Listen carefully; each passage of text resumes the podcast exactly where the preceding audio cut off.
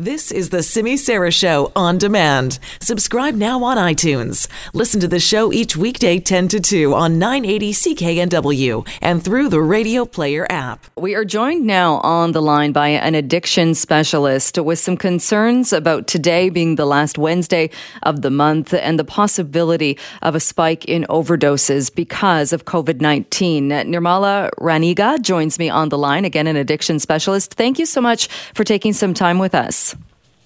Good afternoon, Jill, and thanks for having me um, on the show. And uh, you know, these times are very important and critical to get some message out to our community. What are your concerns then with today in particular and the possibility of overdoses? Well, as we, I mean, as we know that um, you know every month we have the welfare Wednesdays, or the checks come out end of the month, and with COVID COVID 19, we know the borders have been, uh, there's been a lockdown, people are not crossing the border. And, um, you know, there's people who are holding on to probably fentanyl and other drugs and uh, uh, check issue. And we know in Welfare Wednesday, the Thursday, Friday, the risk of overdose increases. And with COVID 19, these. Um, it's like a double whammy, in a sense that uh, you know here we have people who are uh, in downtown East Side, even in Surrey, and different communities, the marginalised, vulnerable people who are um, you know addicted have um, uh, there's a greater risk.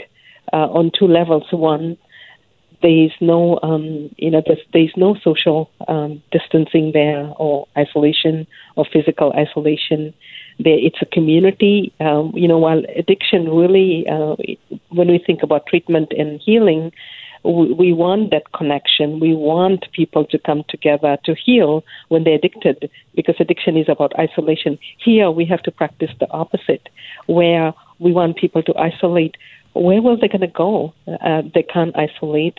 So we have, on one level, a, a greater risk of the spread of the the virus in that community, and on the other hand, we probably will see um, more people overdosing. Be- and because, that's the, the, great concern. And uh, also, I mean, with frontline workers are, are stretched to the limits and uh, feeling a lot of stress uh, dealing with this. Um, I talked to a doctor, uh, I think it was last week, about this, saying he was concerned as well that the black market was going to take off because of hoarding and because of a shortage of other drugs. Is that something that concerns you as well? Absolutely, absolutely. You know, you know, there are people out there, there are predators out there. I'm sorry to say, that they wait for this kind of moments and they take advantage of the marginalized, the vulnerable people on the street. And it's very sad for people like us who work in this field that, you know, there is help for uh, those who are seeking help. But, um, you know, when, when you are in, in living in that community, sometimes you, you are not open to, you're not opening your door to get that help and I'm sure there is help available. You know, those who are listening, that there are doctors, they are uh, clinics uh, like ours. There are many clinics who are willing to help. If if this is an opportunity, I see if somebody wants to get on the the treatment programs, recovery. People don't have to come in person. We are also maintaining that um, the physical social distance. All our clinics are open. The staff are there the physicians are coming in, and if they're not coming in, they're all doing this through the phone to continue to support those who need help. And is that message getting out, do you think, to the people, uh, specifically to people, to let them know that yes, there are still services available and it can be done with the rules of physical distancing? Absolutely. We have, um, our staff have been calling patients who are on the program because there's this fear that uh, if the clinic's not open, how am I going? How will I get my medication?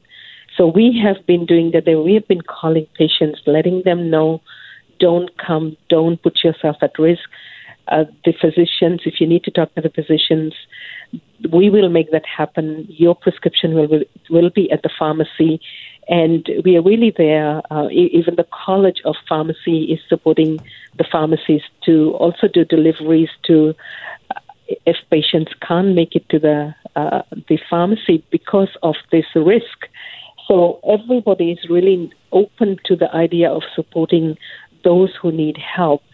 The person has to show up or call, and um, you know we we it, it, it, these are very very tough times for everyone.